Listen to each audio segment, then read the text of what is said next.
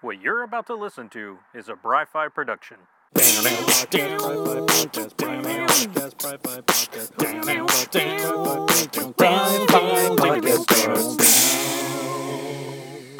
everybody, and welcome back to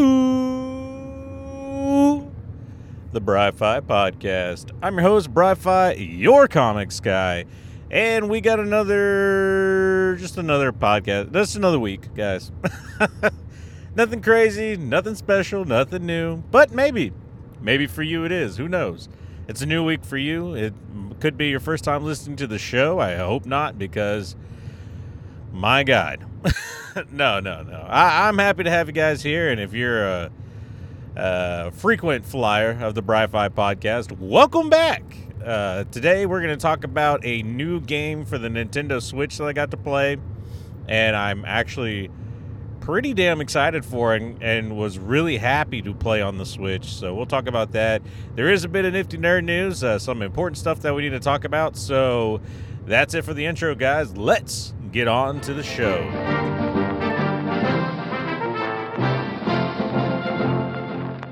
All right, guys. So, in the nifty nerd news section of the podcast today, some big news coming out of Hollywood. The SAG, which is the Screen Actors Guild Union, has joined the writer's strike uh, in striking. In fact, it it happened so suddenly and so. I mean, not like oh, this happened out of nowhere, but it has happened so suddenly that uh, actors for Oppenheimer left their premiere in the middle of the premiere due to these strikes, man. So this is actually really interesting um, because I mean, there's a writer's strike and a an actor strike every so often. But I don't know what it is about this one, but this one just seems a lot more heated, a lot more interesting, and just it feels like there's a lot a lot more stakes, man. Um, I, I, and maybe it's just because now I'm a little more intrigued into it than I have been in the past because maybe I didn't quite understand what this meant. Uh, but what's also been interesting to me is like some CEOs and producers from studios have spoken out against this strike. Hell, one of the most prominent ones, uh, what's his name, Bob Iger or Eager, Igor from uh, Disney, has like come out and said like like he's uh he's like full on against us. He's like they're gonna go broke, like they're gonna lose their homes and their family, and that's what it's coming to. And shame on them. But like also shame on you, Bob, for not paying your people. In fact, it's like it's been known that studios treat visual effects artists horribly and they're not even striking right now they should be they need to join i don't even know if they're unionized but they should be joining the writers and the screen actors guild and for better wages better um, a work environment and stuff like that like this this is the perfect time you jump on this because there's no writers there's i say no actors but so actors that aren't part of the screen actors guild are still allowed to uh, do acting things but without the writers you know it, it it, it's a little more difficult, I would say. So I don't know, man. Like I, am definitely keeping my ears to the ground on this one and trying to see how it uh, pans out, and just to see like what happens because this this is interesting to me. I, I don't know what what has changed in my mind. Maybe I'm just like, yeah, fuck the man, but uh, I can't wait to see how this all pans out. Uh, other things that are going on since we brought up Disney, uh, they have also said they think they flooded the market too much with Marvel and Star Wars and want to kind of pull back on it. That's uh, some news reports that have come out, and I think an interview with Bob Iger, along with asking him his thoughts on the Screen Actors Guild. They asked him about, uh, you know, flood like. Do we have the superhero fatigue and the Star Wars fatigue of it all? And he kind of believes so. And so he wants to pull back, which, I mean, this is like one of the few things I don't necessarily disagree with, you know? Uh, I think what made the Marvel movies special and kept us so engaged was one, they were very new, but there wasn't like eight of them coming out a year, you know. Or well, I, I exaggerate that number, but you know there wasn't a shit ton coming out, so maybe there is a point to that. Maybe there is like, and now I'm starting to feel it. You know, I think I've kind of started to feel the fatigue of not just like superheroes and stuff like that, but just of content. Like, there's just so much content, and just the thought of trying to keep up with it all. And my life's like my life schedule is very hard and very difficult uh, because I don't have a job anymore where I could just sit and watch movies. I'm not a security anymore, but um, so it's it, it's harder for me, you know. In fact, like the bright side to the Writers Guild strike and like the the Screen Actors Guild strike might be I finally get to uh, catch up on like all the con. If no new content is coming out this year, uh, maybe I'll have a chance to uh, catch up to everything. Um, and like talking about that as well, you know, with the uh, actors now going on strike, projects that were being filmed, like had already been written but were being filmed, are now being put on hold because at first you could, as long as it was the script was already writ, written, you couldn't make changes to the script. You could still film everything because you had the actors. Now that the actors are gone, are like the Screen Actor Guild uh, uh, union unionized actors are gone. Now you can't film the movies that haven't been filmed already. So what happens now? You know, like those movies are getting put on hold. I believe Deadpool's getting pushed back uh, till 25 now, 2025, depending on how things go. So this could be this could be interesting. Like I said, uh, my like talking about earlier, I'm, I'm very intrigued how this all pans out and how this affects. And maybe this is like, you know, Bob Iger says, "Oh yeah, flood the market." What he really means is, "Oh yeah, I'm not paying anybody," and so uh, it, it's not that I don't want to put out more Marvel and Star Wars. It's or, like it's not that I can't. It's just I don't want to. You know, he's trying to feel like maybe he's trying to come from a position of power. Like, ah, oh, no, nah, we didn't want to put out as many movies anyway. Try to act like he doesn't care that his girlfriend left him, his actors left him, and writers and all that. I don't know. I'm just, I'm, I'm, I'm pulling at strings here, guys.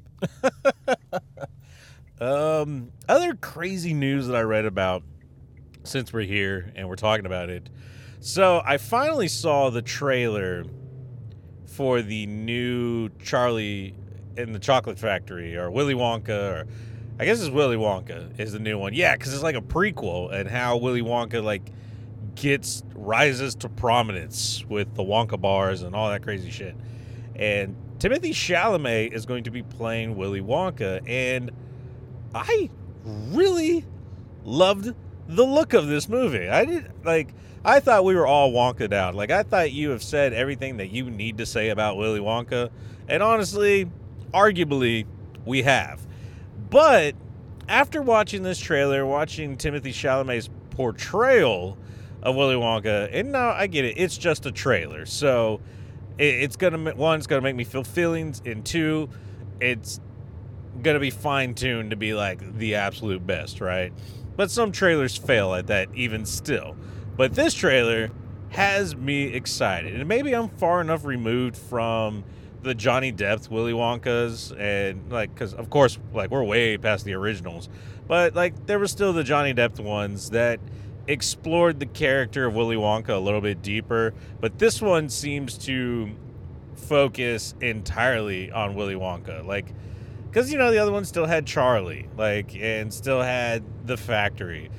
And this is like I don't know, man. Like maybe I'm just too open minded to things, but I'm actually really intrigued on this. But what was even funnier about this is like in an interview, the director for the new Willy Wonka movie has said, well, first he said that no one had to audition for their roles uh, for for uh, this movie, but he said, especially Timothée Chalamet, he had already seen what Timothée Chalamet could do, and he wasn't talking about like Dune or his Saturday Night Live sketches or like any other. I don't know what Timothée Chalamet really does other than Dune. I'm sure he's a fine actor. he was pretty damn good in Dune. But uh, this, the director said he saw videos, rap videos of him in high school, Timothée Chalamet, which was probably only like a few years ago. I don't know how old he really is, but he looks like he's 12. And that's what like convinced him, like, oh yeah, he can do this. which is the funniest thing in the world because I figured his rap videos were much like the SNL skit uh, with him and Pete Davidson just doing the yeet skirt. Like that's what I figured, but maybe I, I don't know. I, I would might have to. I don't know if these are online somewhere if we can go find them, but I'm very interested. I just thought it was really funny that that's what he said. He was like, "Oh no, no, he had the job. I saw his videos in high school. He's gonna be great." And I think about my videos in high school, or even like really I didn't do too many in high school. I, I know I had some video, and they weren't like me rapping or anything. So don't go scouring the internet for Bri-Fi raps because you're not gonna find that. But like me and my friends, we'd go to Walmart, and sometimes we'd film us acting like super stupid. Actually, those might be on YouTube now that I think about it. um, and then like in college, it would just be us sitting around talking about stupid ass shit at like the like the uh, student center snack bar tables and stuff. But like I think if a director saw any of that, they would be like, "This guy does not need to be in front of a camera. He definitely doesn't need to be in front of a microphone." But no one can stop him from being in front of a microphone. So, ha! You got screwed. And then, then the last bit of nifty nerd news that we'll talk about. Actually, there's two things. One thing was really important that I wanted to talk about, but um, we'll talk about this other thing first. So Hayley Atwell, who plays Captain Carter and um, Captain America, the first Avenger, uh, she talked about her role in Doctor Strange and the Multiverse of Madness, where she got to come back, but as like Captain Britain, or like if she got the Super Soldier Serum instead of Steve Rogers. And I kind of agree with her statement that she felt like the character was underserved through this role because not that it was unearned or anything, but it's just and then like her death spoiler alert, her death in the Doctor Strange and the Multiverse of Madness, I feel like does her dirty. Like I get it. It was for like, hey, look what we can do and like this is obviously a different thing for the character. But I I just I didn't feel like that was Peggy Carter. You know, like I didn't feel like that was a very Captain Carter persona that she played as being part of the Illuminati. But then again, the Illuminati is supposed to be like these badass motherfuckers who make the tough choices, as in destroying other multiverses so that theirs can survive. So, like, I get the point of her character for the movie, but I also get Hayley Atwell saying, like, that didn't feel like Peggy Carter. Like that didn't feel like her, her character in that role. That's and like now that I'm thinking about it, arguably it's not her character in that role. It is a bastardized version of what would have happened if she got the su- su- the the the super soldier serum. So I don't know, but it is what it is. I, I do kind of agree. Like I kind of wish, I would kind of wish all these characters got a different uh, outcome and maybe got explored a little deeper because that would have been really cool. The only one that we like really know about is like Professor X, you know, having a um, Patrick Stewart come back to play his character. Like that felt so natural and so right. And he felt like his character, you know, like although yes, he's had to make these tough choices, like he still felt like he had some type of heart about him and like cared about uh Wanda in a way and, and tried to like help her before he was uh, ultimately unalived. and then the last bit of news that we'll talk about the Barbie movie is getting banned uh, in quite a few Asian countries, uh, most recently the Philippines, due to a map that appears in the background of its uh, trailer. And when I saw the map, it looks like a child's drawing, and that's what the studio says. It's just a child's rendition of the world and how like a world map would look to a child. However, where their issue lies is on the right side of the map jutting out of a country that looks very much like Asia, there's this dotted line, which to me means absolutely nothing until you hear about, I think it was called the nine dash line or the seven dash line. It's some type of named line that China has drawn to lay claim to the seas in their area. Like, I guess really they're supposed to be international waters, but China has laid claim and said that these are our waters and not yours. So boo hoo, choo, and like get fucked basically.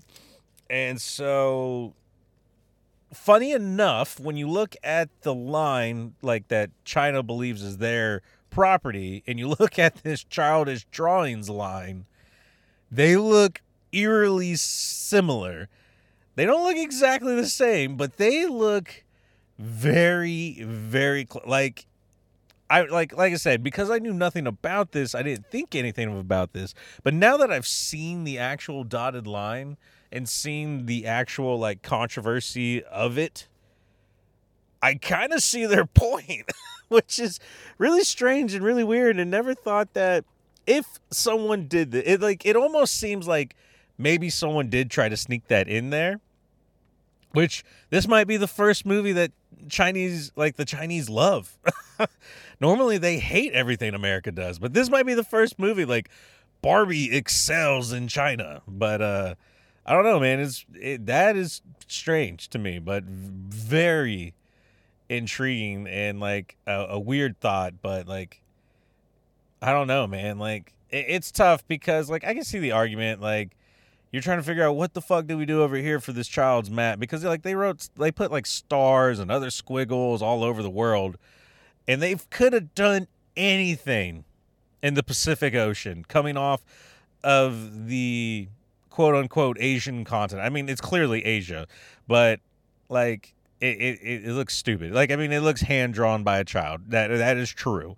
And they could have done anything. Could have put a picture of a boat. They could have put stars. They could have put swirly lines but they put a dotted line, which maybe they truly didn't know. Maybe they truly didn't know. But I, I thought that's why you have editors and producers and people who are supposed to look into this stuff to find these type of things that are like, oh shit, maybe we shouldn't put this like image or whatever into our movie because then it would upset people. I don't know. There's but is there someone there that handles that kind of shit? Like the oh no, this might be causing international controversy because of things that the average man probably doesn't know about. But then here's the other thing. Now we're talking about it. Now we know about it. So maybe I educated you a little bit. Actually, let me see if I can. Where is the email for that? Barbie movie. Barbie movie. We're looking it up now because I'm going to look up the actual name to uh, this thing.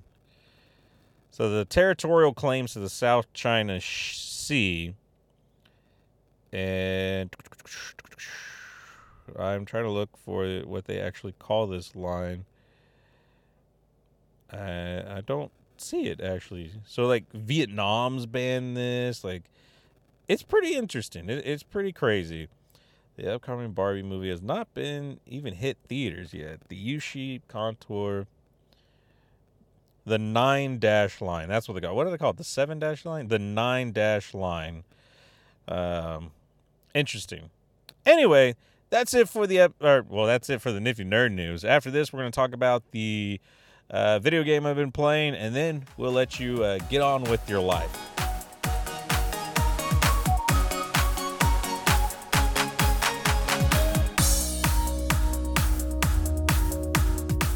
All right, guys, and we're back with the Bri-Fi podcast, and we're going to talk about a video game that I've been interested in here recently uh, that just came out on the Switch. And also, actually, while I'm thinking about it, I want to talk about a new game that I saw on Steam. I just, I don't even know. So, I'm not typically a PC gamer, I don't typically play PC games and I don't even uh, like I don't remember what even brought me to Steam. Maybe no, I don't.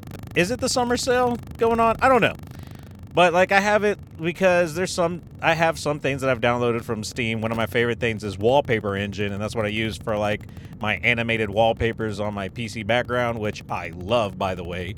And so I, you know, every now and then I log on it, and I came across a game that it was like for my recommended, and apparently it's also like a new and noteworthy game that's been getting a ton of traction, and it's called BattleBit Remastered. I guess this is a remastered of an old game called BattleBit. And the game is literally if you took Minecraft and Battlefield and squished them together. It's like a fast-paced military sim style game. Like I mean like Battlefield, you know, you got like it has like a conquest mode and you have classes and different weapons. You can drive vehicles, and it's massive maps. I think massive mats maps, and I think it's like 200 plus players per server or whatever. So it's it's impressive, man. And while I have been replaying Battlefield and enjoying that, I can't help but be so intrigued by BattleBit Remastered that I'm going to pay. I think it's like 15 bucks. in fact, tonight when I get home, I am going to buy this game because I just I can't not know how it's going to play on my PC. And if it doesn't play good, well, I have it until I, you know, I can upgrade my PC. But like with the lower level demand on the graphics, like it has lower demand on the graphics, it looks like, but it runs super smooth and looks amazing. Like I said, it's like if someone just took freaking Minecraft and then gave them guns and like, but in the style of a Battlefield or a Call of Duty, and just it, it looks fucking awesome. So I'm like super stoked. I've been watching people on YouTube play it. One of my favorite YouTube channels called Neebs Gaming was playing it the other day on their live stream, and that got me super excited watching them play that. So now I just have to have it. Like I just I can't anymore. So hopefully it's still on its discount. I think it was like a 20 or 30% off discount, which made it like 15 bucks. So I'm I'm super stoked to get it right now. Um, but the other game that it came across one of my consoles, and it was a free to play for a limited time. But if you buy the game, it's still like a, a pretty. I think it's like 50% off. It's only like 25 bucks right now and it's for the Nintendo Switch, and it's something that they don't really have right now. Well, I say they don't. They have versions of this, but it's MLB The Show. And if you don't know what I'm talking about, MLB The Show is a baseball game, and it's like the de facto baseball game for video games, man. Like MLB The Show is the Madden of the baseball universe. Like how what Madden is to football, MLB The Show is to baseball or like 2K sports is to basketball. Like that's how the level of quality that you get with this game. Now the Nintendo Switch does have baseball games on it, but they're not licensed by the MLB and I think the best game that they have is honestly I think it's called Mega Baseball or I think that was what it was called. It's a very arcadey version of baseball, but still simulated enough like of real world baseball that it, it's exciting. It's a fun game, and really that because it's like fairly close to being like actual like simulated baseball, but still has some arcadey aspects to it. Makes it really easy to pick up, and it's quick to play through, which I really enjoy about that game, and that's why I've always liked playing it on the Nintendo Switch. But as frustrated as I get with baseball games, I and especially MLB the show, I really fucking love playing this game and having the chance to play it on my Nintendo Switch was a very interesting experience, one that I never thought I would get the chance to do, but I'm hoping now that we've seen this type of movement from a game like like the show onto the Switch, it might bring other companies that like A-list games that typically don't look at Nintendo might start looking at Nintendo. And like, cause it is Madden even on the Switch. I don't think Madden's on the Switch. I don't even. I think 2K, like the basketball games on the Switch, but I'm not 100 percent on that. But playing it felt really good. It felt natural. Now, I will asterisk this by saying I used a uh, like my pro my Nintendo Switch Pro controller, and I didn't use the Joy Cons, so I haven't played with it in handheld mode. And actually, the free trial, I believe, is over now. I'll have to check just to be sure. But playing it with the Pro controller felt just like playing it with the Xbox. The only difference is you can see there is a difference graphically. It's not quite as smooth as like the Xbox or the PlayStation.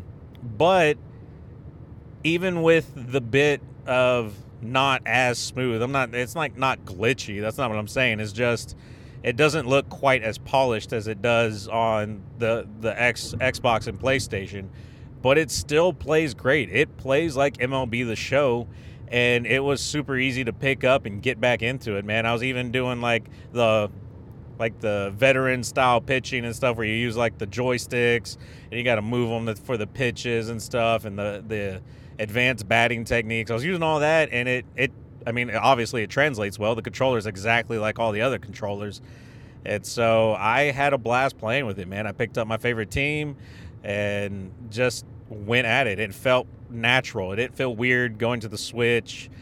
Uh, it just it felt like I was playing MLB the Show, which I really loved and enjoyed about it. So honestly, I I like I said before, I think this is a great thing. Uh, having games like MLB the Show on the Nintendo Switch and showing, hey, it runs, it looks decent. You know, it's like I would argue it's at par, maybe a little bit above what the 360 looked like if they had the show like this version of MLB the Show on the Nintendo 360. I think it looks great. Uh, I would argue, why am I not seeing more A list titles on the Nintendo Switch now because of this? I, I don't know what other people think about it, and I only got like a few days hands on with it, but that was my experience with it. I found it very enjoyable. I thought it ran great. I didn't feel like it was glitching in any way. I didn't feel hindered by anything that was happening other than my own ability to play sports games is subpar at best. But I I had an absolute blast playing MLB the show and I think anyone that picks it up who has played MLB the Show and was looking for a diff, like just an al- alternative way to play it, I guess I don't know. Um, this is it. Like well, I, the thing that the Switch does the best, and which makes it so great, is that it's portable. I can pick it up and I can go play. I can have it docked. I can play like with Legends of Zelda: Tears of the Kingdom, and I've been doing this all the time. I'll go into my office. I have it docked. I got the Pro controller. I'm playing for a bit. My wife was like, "Hey, I miss you. Come in the living room," and she's like, not like don't just like just come into the living room. I don't care what you're doing in the living room, just come to the living room. And I pick it up out of the dock, switch to Joy-Con mode, and I'm still playing Legends of Zelda Tears of the Kingdom, and I'm still having a great time. If we need to pause it so I can either go hang out with RJ or go to the store or whatever, I can pause it. If I want to take it with me, I can take it with me. If we're going to Houston, I'll take it with me. If I'm sitting waiting for my wife to do something, whip out that that bad boy and start playing Tears of the Kingdom in front of fucking Forever 21 or whatever, you know? Like, that's the best thing about the Nintendo Switch. And now, if I can start playing games like MLB The Show with it, if we're talking Madden Football, if we're talking Call of Duty, well, I guess Call of Duty multiplayer might be a little bit different, but like, you know, like career mode stuff, like Borderlands, I've been playing Borderlands on the Switch. So being able to just like, hey, just universally pause the game here go so I can run and do some shit and then come back right to where I left off without having to really without literally having to lose a second. You know, like on some games you have to like save and maybe it takes you back to a save point or something like that. But with a Nintendo Switch, I just hit the home screen and it automatically saves exactly where I left off.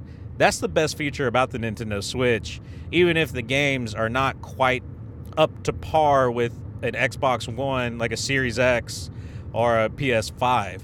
But then playing MLB the show, it's pretty damn close, man. Like it's not it's I mean, it's clearly not there. Like you can you know the difference, right? But it's pretty damn close. Enough where I'm still getting the experience, if not getting the full immersiveness of it all. So I gotta say, man, MLB the show on Nintendo Switch looks great. And I will say I have the OLED model, not just the basic Nintendo Switch and so that's what I'm basing it off of is the OLED stuff. And I don't know if it's at a higher, like if it's a better processing machine than the original or the not OLED models. But I thought it looked great. I had a lot of fun with it, and I thought it was easy to play, man. So that's my rating. That's my review, and I I don't know 100%, but check it out, man. If if it's not in the free trial anymore, it's definitely not that expensive to buy. I think it's like I, I, for sure it's under 30 bucks. It's probably like 25 or something like that if I, I remember correctly. But check it out. I loved it. I'm a big baseball fan, so that's why I really liked it. But that's what I've been doing this past week. It's playing that, playing more Trackmania, playing some Battlefield 2042, and soon I will probably be playing some BattleBit Remastered. So I'm excited for all that. We will see you guys next week. Thanks for listening. If you enjoyed the show, please follow me on social media. I'm on Instagram, Facebook, Snapchat, Twitter, and now Thread. Everything is at Bryfy Podcast. That's B R Y F Y Podcast. Hey, hit me up. Let me know if there's something that you're really interested in or you want me to check out and take a look at. Any comic books, movies, games, anything like that. I love looking at things. I love getting new content. I love reviewing that content and just talking about it, man. Getting the nerd out and geek out about things that I like and things that you like is what I live for, man. This is like my favorite thing to do. That's like I love at my job because a lot of the guys that I work with, we all like a lot of the same things, or we geek out about the same things. So it's entertaining and it's fun, and so having that exp- shared experience with you guys is what I live for, man. And if you don't want to, if you don't have social media, you don't like that sort of thing, maybe you just want to email. You can email me uh, at Podcast at hotmail.com. Yeah, I still have a Hotmail account because that's how old I am. Not Gmail, Hotmail. Anyway, that's it for the show this week. We will talk to you guys later. Bryfy out.